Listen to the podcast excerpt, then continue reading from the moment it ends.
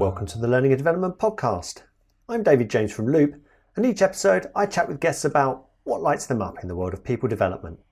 In this episode, I'm speaking with Danny Seals and Tim Brind about design thinking.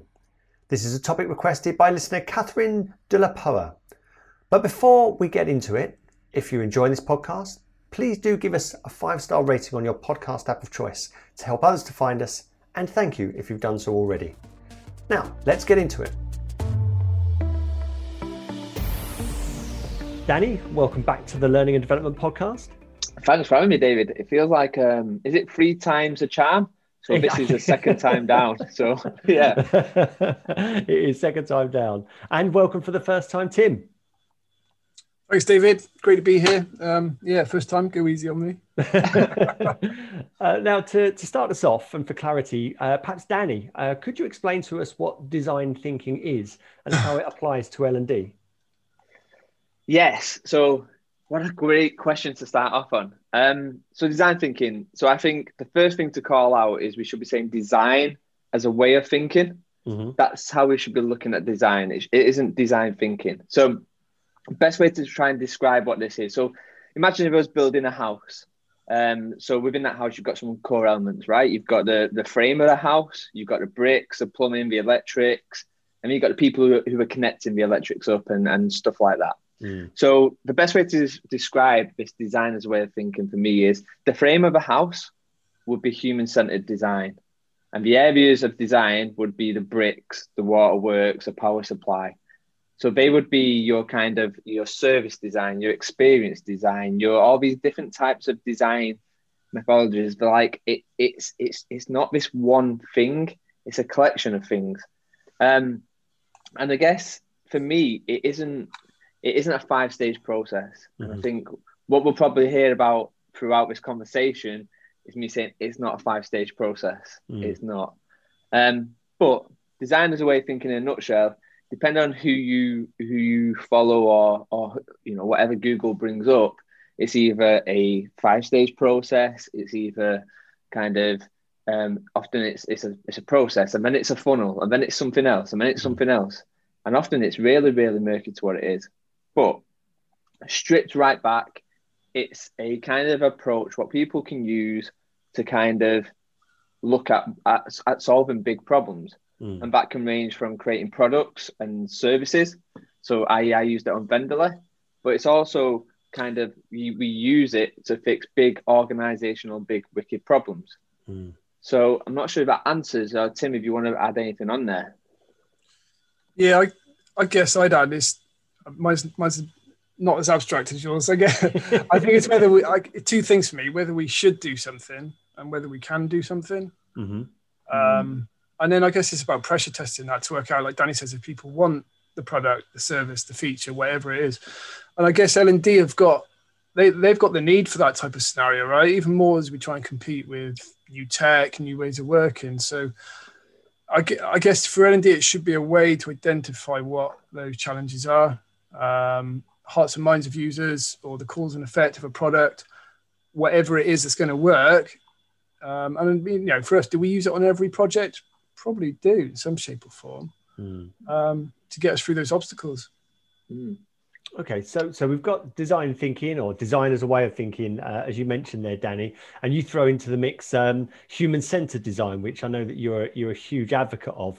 Um, so how is human centered design different and similar to design thinking?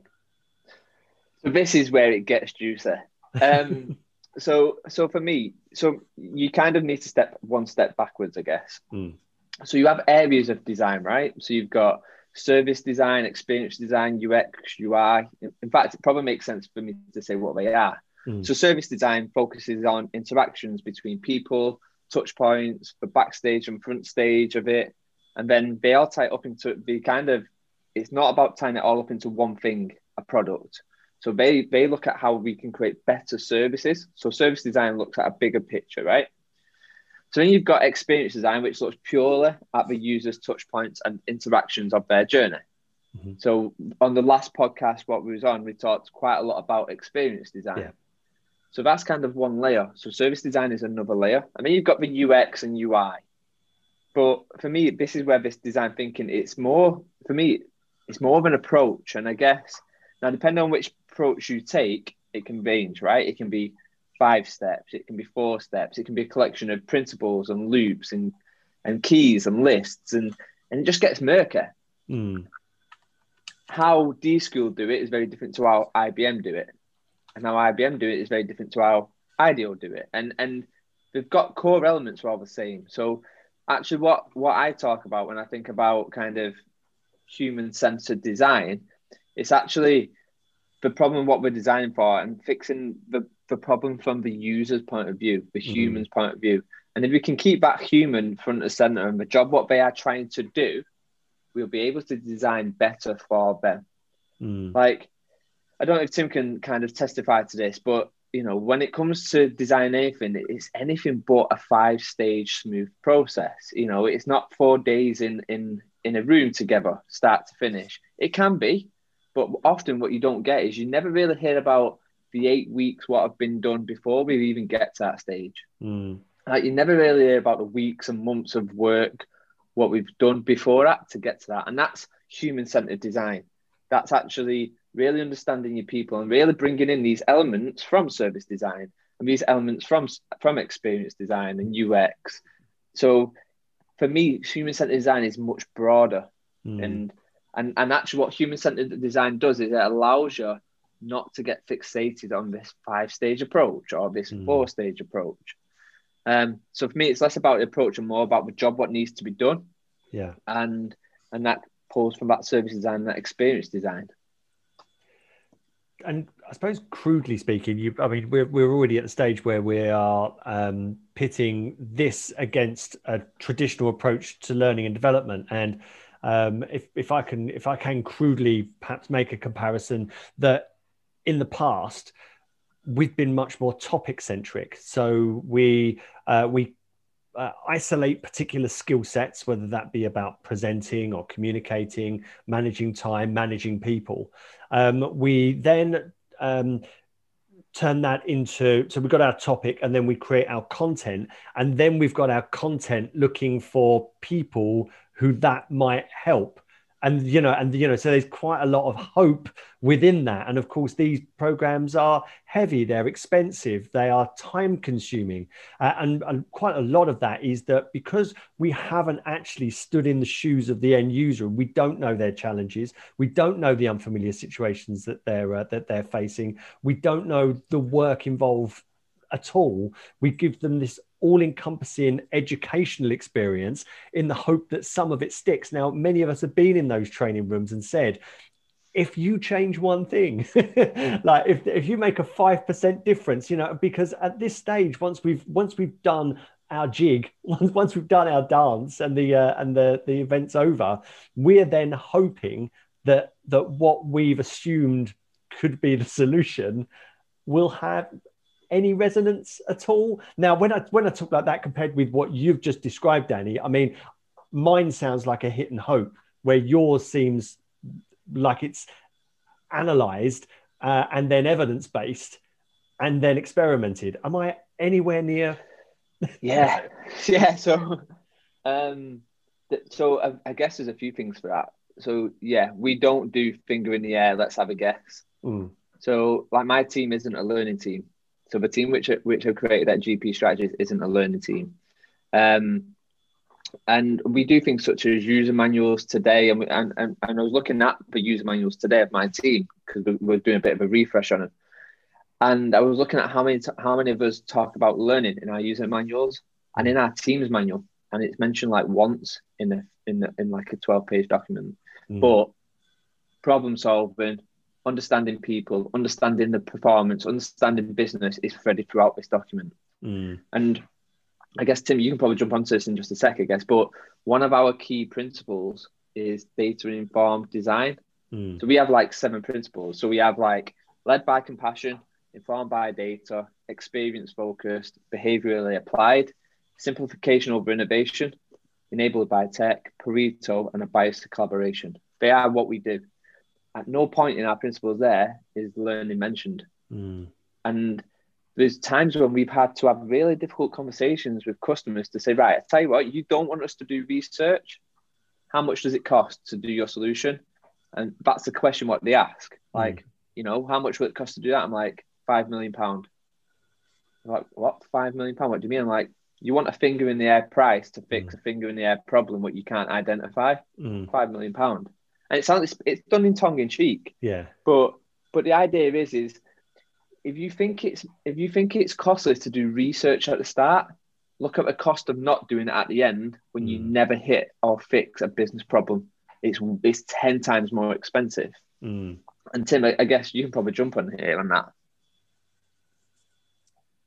Yeah, yeah. I mean, we have those good conversations, right, with clients, and it sometimes it's well received, sometimes it's not. I mean, Danny's not joking about the five million. He mm. has actually said that. but I mean, I, yeah, I, I, guess to me, I see I see design thinking as a, a process as a means to an end, um, and, and, we use it with lots of pit stops along the way um, to get us to the right place. Like Danny says, it might take two weeks, it might take two years. It depends how much iteration. It depends how much depends how much the org wants to invest, how big the problem is. Mm. Um, human centered design, I see it as a toolkit. Um, it's, it's a state of mind almost. So what, once you begin thinking like that in design sense, you kind of you open up Pandora's box, right? And you need to shape those ideas. Mm. Um, like Danny says, you, again, you might use experience design, you might use service design, you might use journey mapping, but you're starting to shape what that looks like. Um, and I guess we often, I, I, guess I, I question as how much design thinking is overused. Um, and I think we're seeing the, it lose its impact because of that. I think people, they almost bastardize it, right? They misunderstand the approach. Um, it's kind of, it's abused like a Radio 1 playlist, right? Mm. That's, that's kind of what I think design thinking's turned into. It's so true. Overplayed, overexposed. Yeah. yeah, but everyone looks at it in five years' time goes, I was listening to it before everybody else was. Um, it, and it and it is. It's exactly that, right? Like oftentimes when you dig into when people say we're doing design thinking, you go, okay, show me what that looks like. Mm. Oh well, we've got together for two hours in a room. No, that's not design thinking. Mm. That's not. And often design thinking isn't design thinking. So what is it you're actually doing? And and it sounds quite brash, and it sounds quite bold, but it becomes a snake oil, right? People mm. want to sell the term without the understanding. Yeah. And it's an it's an investment to really understand how to do design as a way of thinking or human centered design or whatever you want to wrap it up as. It's an investment. It's an investment in time. It's an investment in understanding. Mm. And people don't want that. They want to piggyback on a label quickly and then jump off when it's when the when the wheels fall off. So yeah. it's a tricky one it's uh, it's kind of endemic in uh, in our profession that there's a, an, an emerging term is bastardized to to just label existing practice. You know, we've seen with, with the word experience all of a sudden, um, you know, instructional designers are experienced designers without actually changing what they do, uh, and all of the, all of a sudden the term means absolutely nothing, and so change can't can't travel through our our profession because of the misbranding, uh, the misappropriation of, uh, uh, of emerging practice that hmm. has the potential uh, of transforming what we do, not as a set of activities, but as outcomes. And so that's why I'm, you know, I, I, want I want to spend some time nailing this down. Um, you've, you've already said we've, we've talked about what this is from a from a higher level. We've talked about what this isn't, um, but I'd love to know how how does it work? What what do you do uh, and, I, and I know that this this this is probably coming from the, the wrong way. I, the question is, what do you do when employing design thinking in an L and D context? Now, you probably don't go around trying to apply design thinking in an L and D context. You you're you're probably, I'm guessing, um, seeking to address real business problems uh, and performance problems in the most appropriate and efficient ways for which design thinking may or may not be part of that toolkit. But um, for the purposes of this and uh, and, uh, and and nailing either design thinking, design as a way of thinking, or human centered design, however wish you want to apply, I'd love, love to ask, um, how does it actually work? Yeah, so this is the golden question, right? So for me, with, with our team, we've we go through my design process. Mm. So and ultimately, and I, I think we should, I shared this on episode one. Mm-hmm what we did together. Not weren't episode one, but to me, David, it was episode one. it's where it all started. the origin story. Um, so uh, it goes through a couple of key points, right? You've got sense making, mm-hmm. sense checking, and that falls within actually just understanding what is actually going on. Like, mm. what is a problem? Now, and and Tim can probably talk about this in a project what we did recently, where it was a thing of they came to us saying they've got a learning problem, and mm. then we said, no, you haven't. You've got seven problems over here. Learning isn't even one of them. Yeah. Um, but anyway, you've got this whole sense making phase, and then you go through into the next phase, which is the experience, right? And this kind of way it pulls in experience design and service design. So in there, you've got this really big macro picture, like, mm-hmm. and then you've got the micro and nano, which we went through on the last experience. And then you move over into the second phase, the third phase, which is the tech as the enabler. Like tech does not fix your problems; it enables you to fix them. Yeah. And I think often people don't look at that as as the right way. And so, you know, it's a blend. When I look at our design process, and I think I can I can share a link to it so you can even see it. It's like it's, it's iterative, mm. really iterative, and it takes it's a multi-layer design process. So, Tim, I'm not sure if you want to kind of take them through what we did um, with the large consultancy company we work with. Yeah, I guess um, like, like Danny says, it wasn't a um, we were approached with a learning problem, but we dug into it. And this this is the thing. This is where it gets quite complex quite quickly. So we we map a lot of what we do out visually. So we're going to use things like systems thinking, um, and that's that's generally down to the size of the problem, size of the org, or how big and complex the problem is in time in terms of dynamics or behaviors. Or we've got all these kind of reinforcing behaviors which either you know impact the problem make it worse or reduce it. But if we map all that out we get quite quickly to the root of the problem. And mm. again back to that data decision that's a lot of people just miss that out. That's not important right? Yeah. um, that's the whole sense making piece for us. That's the bit that takes time. Um, mm. we could be stuck in that for i don't know up to 16 weeks depending on how big it is. Um, it sounds really intense and involved and it is but it's, it's also just about data. Yeah. Um, it's, it's discovery it's analysis um, and it's, for us, it's just a way of managing that, that data. So if we can get it down, we can map it out. Um, and then it's not learning, right? It's, so we, we, we, we present that back to a client um, in a really lean format and they get it straight away. They're, they're kind of, they might like it, they might hate it, but they get it straight away.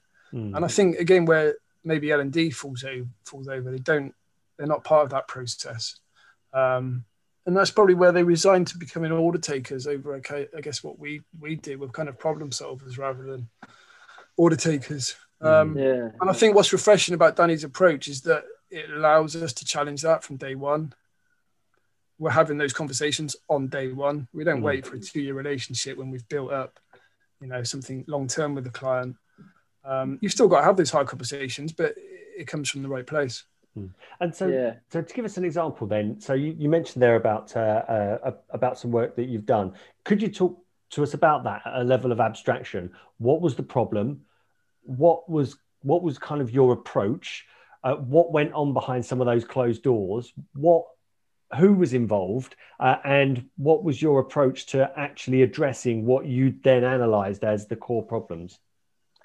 So I, will probably jump in first. So the it came they came to us saying we, we the original problem was we need some learning usual right? We need some learning. And actually what I do learning differently. And and it came through via experience design at first. That was the thing where it came in as. We want to do something more you know more experiential. And then so we was like cool. So our first our first touch point is we do something called design a relationship. And design a relationship ultimately it's that warts and all approach right at the very start. Look, we're gonna for yours to fix your problem, we're gonna come at you and we're gonna ask you, give us keys to the castle. Let us really understand what that problem is and where, you know, who's the stakeholder, who's the SMEs. Mm. Actually, let us sit down with 300 people of your business and let us ask them what really is, you know, what's what's getting in their way. Now, usually that's the first hurdle because people don't like looking what's under a bonnet a lot of the time. Yeah because it might expose bigger things. yep. And and it, and neighbours like, look, come on board, do it, you know. And, and it wasn't as easy as like saying we're best friends. Like we had to work at that relationship, and we use design a relationship to do that. And that can be that's that is design. We get in the room mm. and we map it out, and then we also start reverse engineering. Actually, what is what is performance you want to see? What's a business? What what does that look like now, and what is it you want to see? Then we go into this research stage, which is we did was it? I think we did was it eight weeks on this one, Tim? Eight yeah. weeks, weren't it? Um, and eight weeks consisted of obviously qual and quant insight. So mm-hmm. that was audience insight, one-to-one interviews, shadowing. We did user journals. We could track people's journals and reflective. We also did lots and lots of data. So we talk about digital breadcrumbs in our team. Like mm-hmm. what is it they're doing? Where are they bouncing across?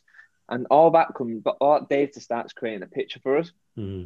And then we start identifying. So we, you know, this can be, we've got a research team um, in, in my team so we'll use them a lot to kind of start looking at actually where's the pe- where's the trends and patterns, what we're seeing come out here.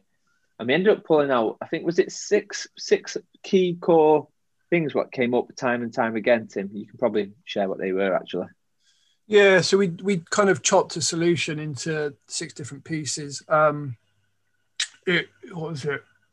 There was kind of there was a big comms piece. So again, they they thought there was a learning problem. It wasn't. It was around comms, marketing, engagement. It was almost um, giving people something to stand behind. Mm. They hmm. didn't. They lacked that message, I guess, that tone of voice, that message. Um, they didn't understand what it was they were meant to stand behind. Um, so let's sort that out. Let's use marketing comms. Let's sort that piece out. Once we've got that, we can create some content. And it was a really small piece of content because it was about enablement. It was like, this is what you need to know. This is what it means to you in your job.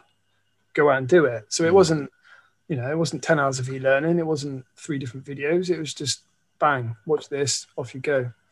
Um, there were some really nice pieces in there. There was kind of some diagnostics in there. So, disc, joining the disconnect between two different areas of the business, getting sales to talk to delivery because they mm. didn't.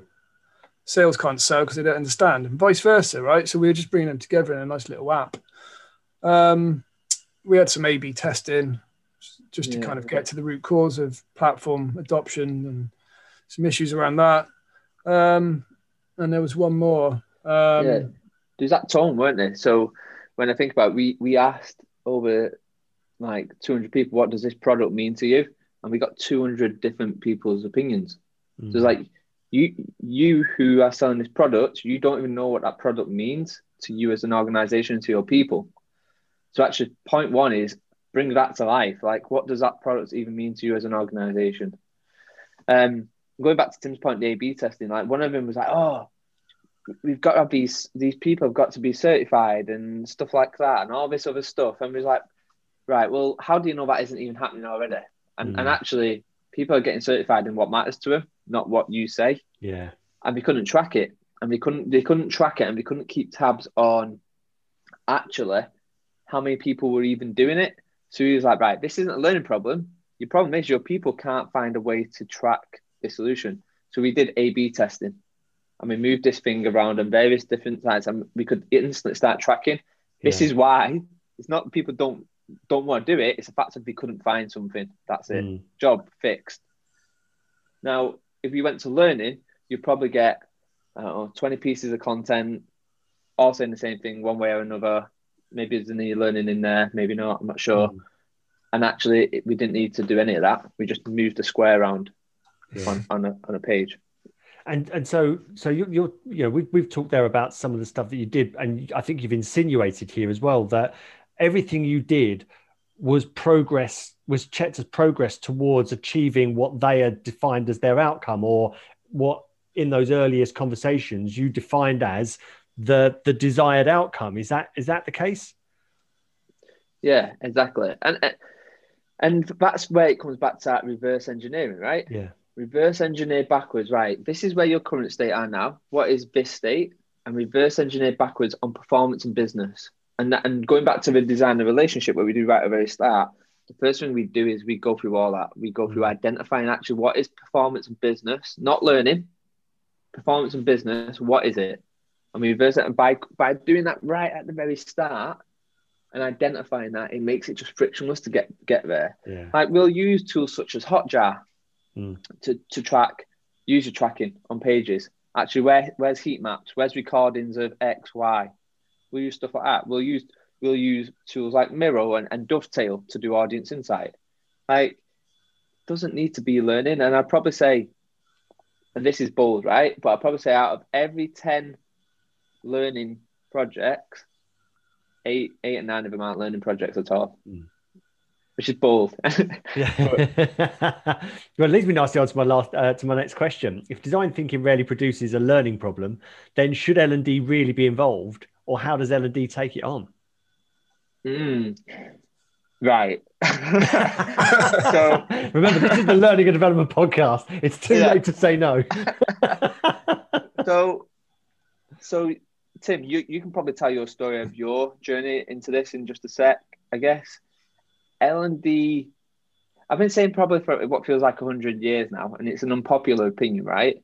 Either upskill your people to be problem solvers, or remove your L and D team. Mm which is quite savage to say. Yeah. But it's not. But as soon as you can start removing that bias of everything being a learning problem, you start to see learn. You start to see problems very, very differently.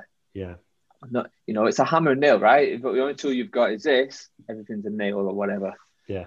Um, and that's why our team, our team is transformation and performance. That's it. There's no, there's no learning in the title. There's no nothing. But I guess Tim, maybe you can talk a little bit about your journey and your transition, maybe.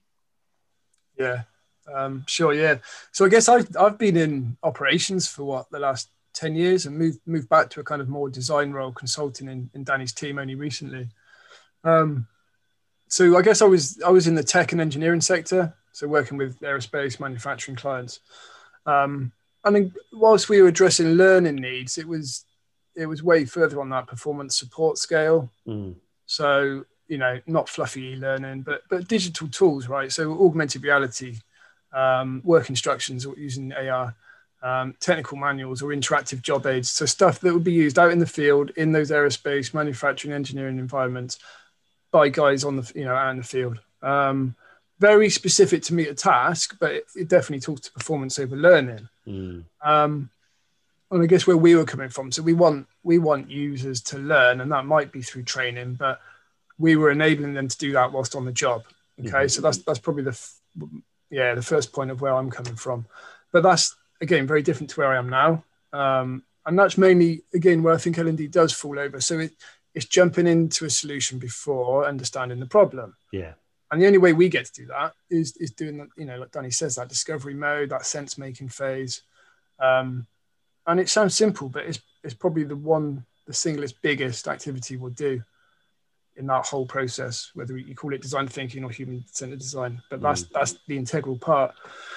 And there's also a big learning curve. You know, if I talk about my journey, it's, it's probably I've always had that hunger, I guess, to learn. Um, and research has been a big part of that learning curve. Mm. So when when we look at human centered design, there's so many there's so many tools, there's so many methodologies, there's so many disciplines it calls on. Um, you know, psychology, behavioral economics, all, all these kinds of things. Um, but we we bake them into our designs, but that takes time to mm. use, to learn, to know, and just you know it's overwhelming. Just just the wealth of information and stuff. I guess how did I manage to do it? I, I started creating playbooks, and that's mm. that's kind of that's become part of our design system within the team. Um, just to visually get get that down, map it out. Um, but yeah, I mean, just thinking about something I guess Danny pointed out to me. He sounds like a wise old man, doesn't he? it's how we kind of we do so much research on our clients, and then mm. we learn from the observation piece, right? But we should also do the same to ourselves, which I thought was was quite an interesting way, a bit more mm. reflective.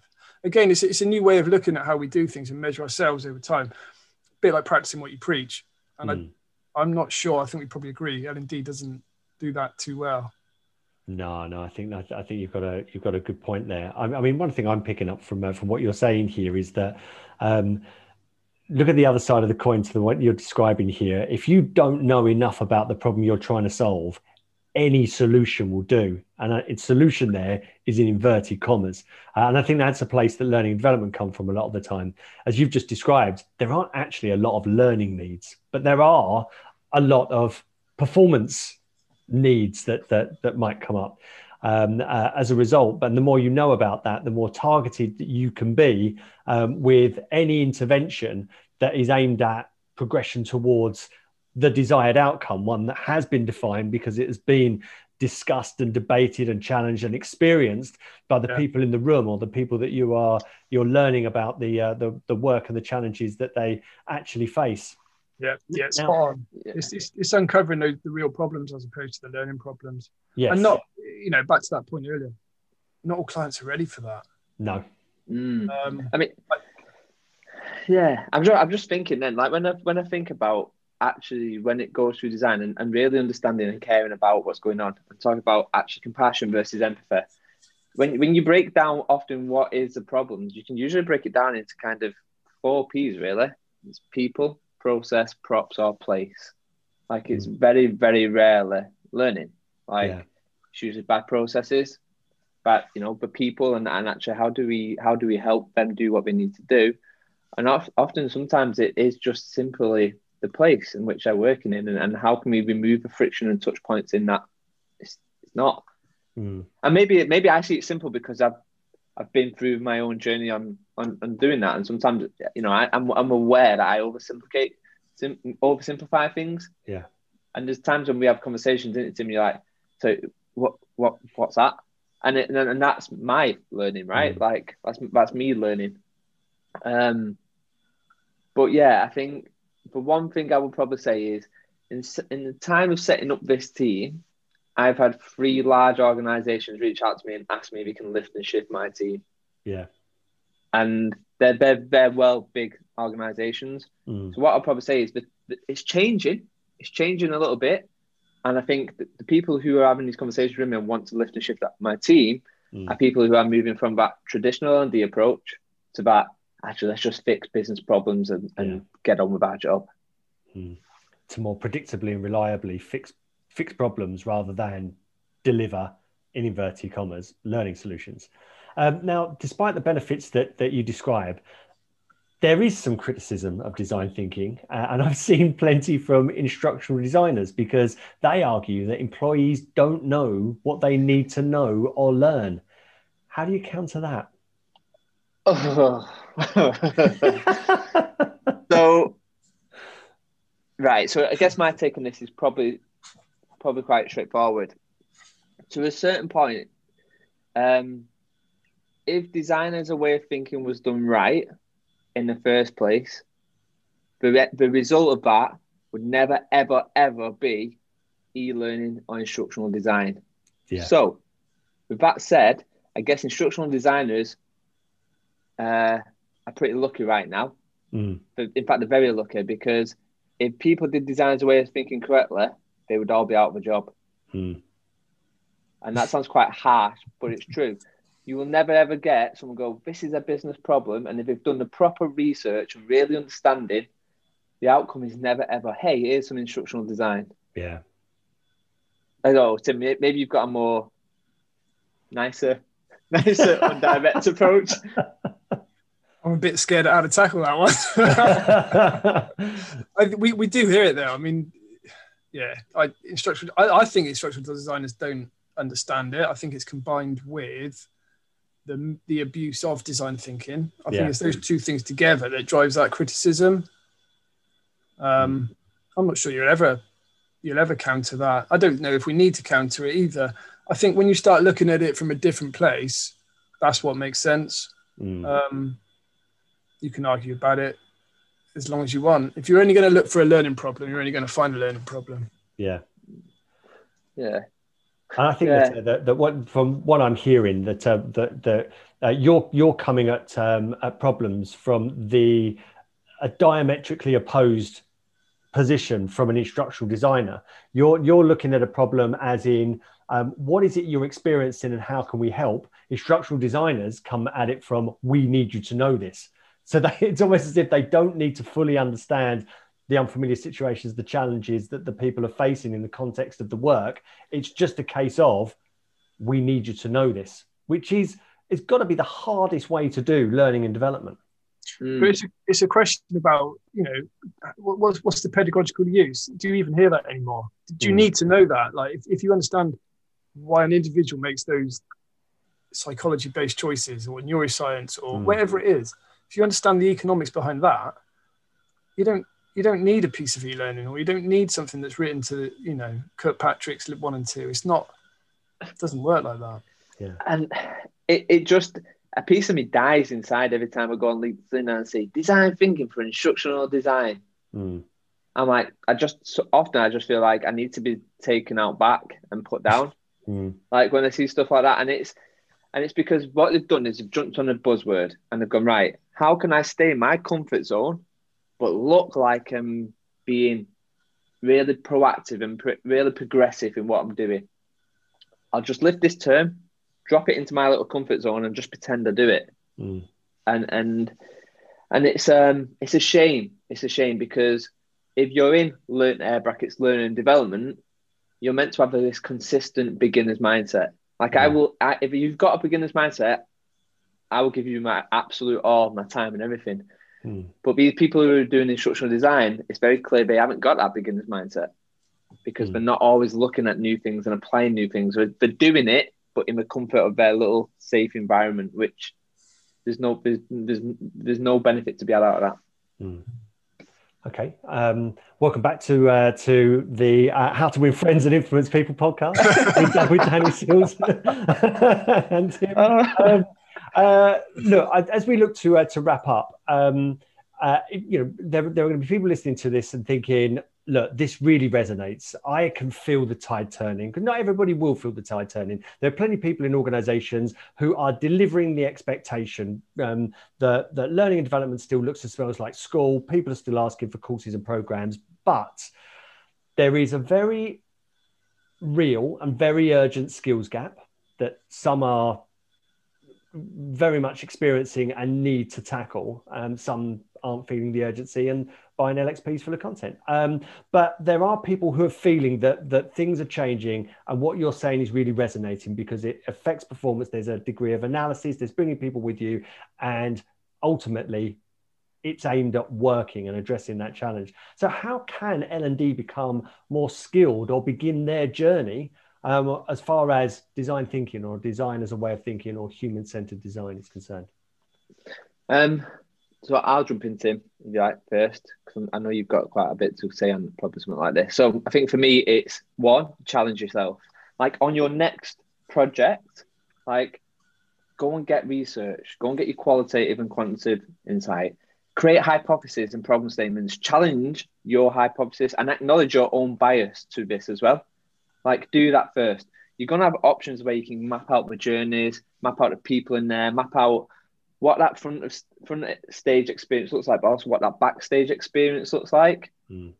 Um, and yeah, just get in the get in the weeds of things. Like you know, you've got archetypes and stuff like that. They can be beneficial, they can, but ultimately, no matter what you do, you can't just follow a tick list of exercises. And and for me, the biggest thing, and I, and I say this to my team, and and maybe Tim's probably had it too many times.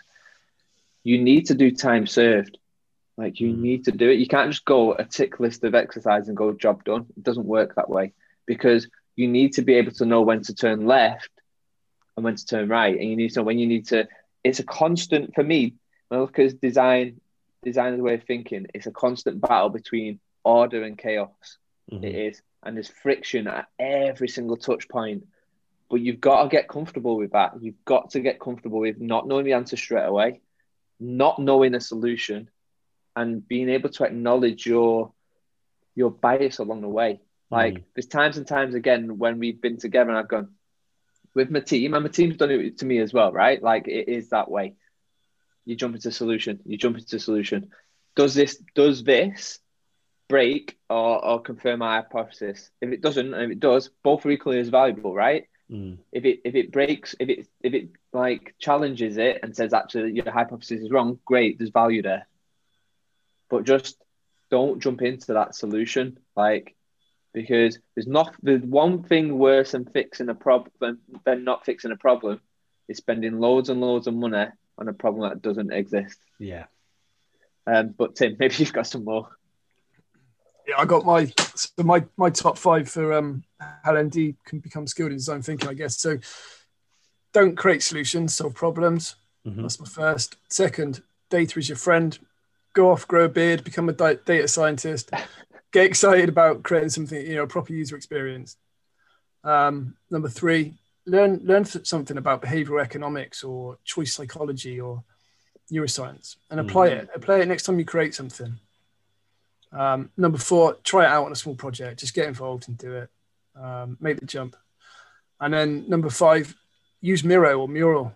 Create a board and get involved. It's, it's mm. one of the best things I've done. So, yeah, Timmy's top five.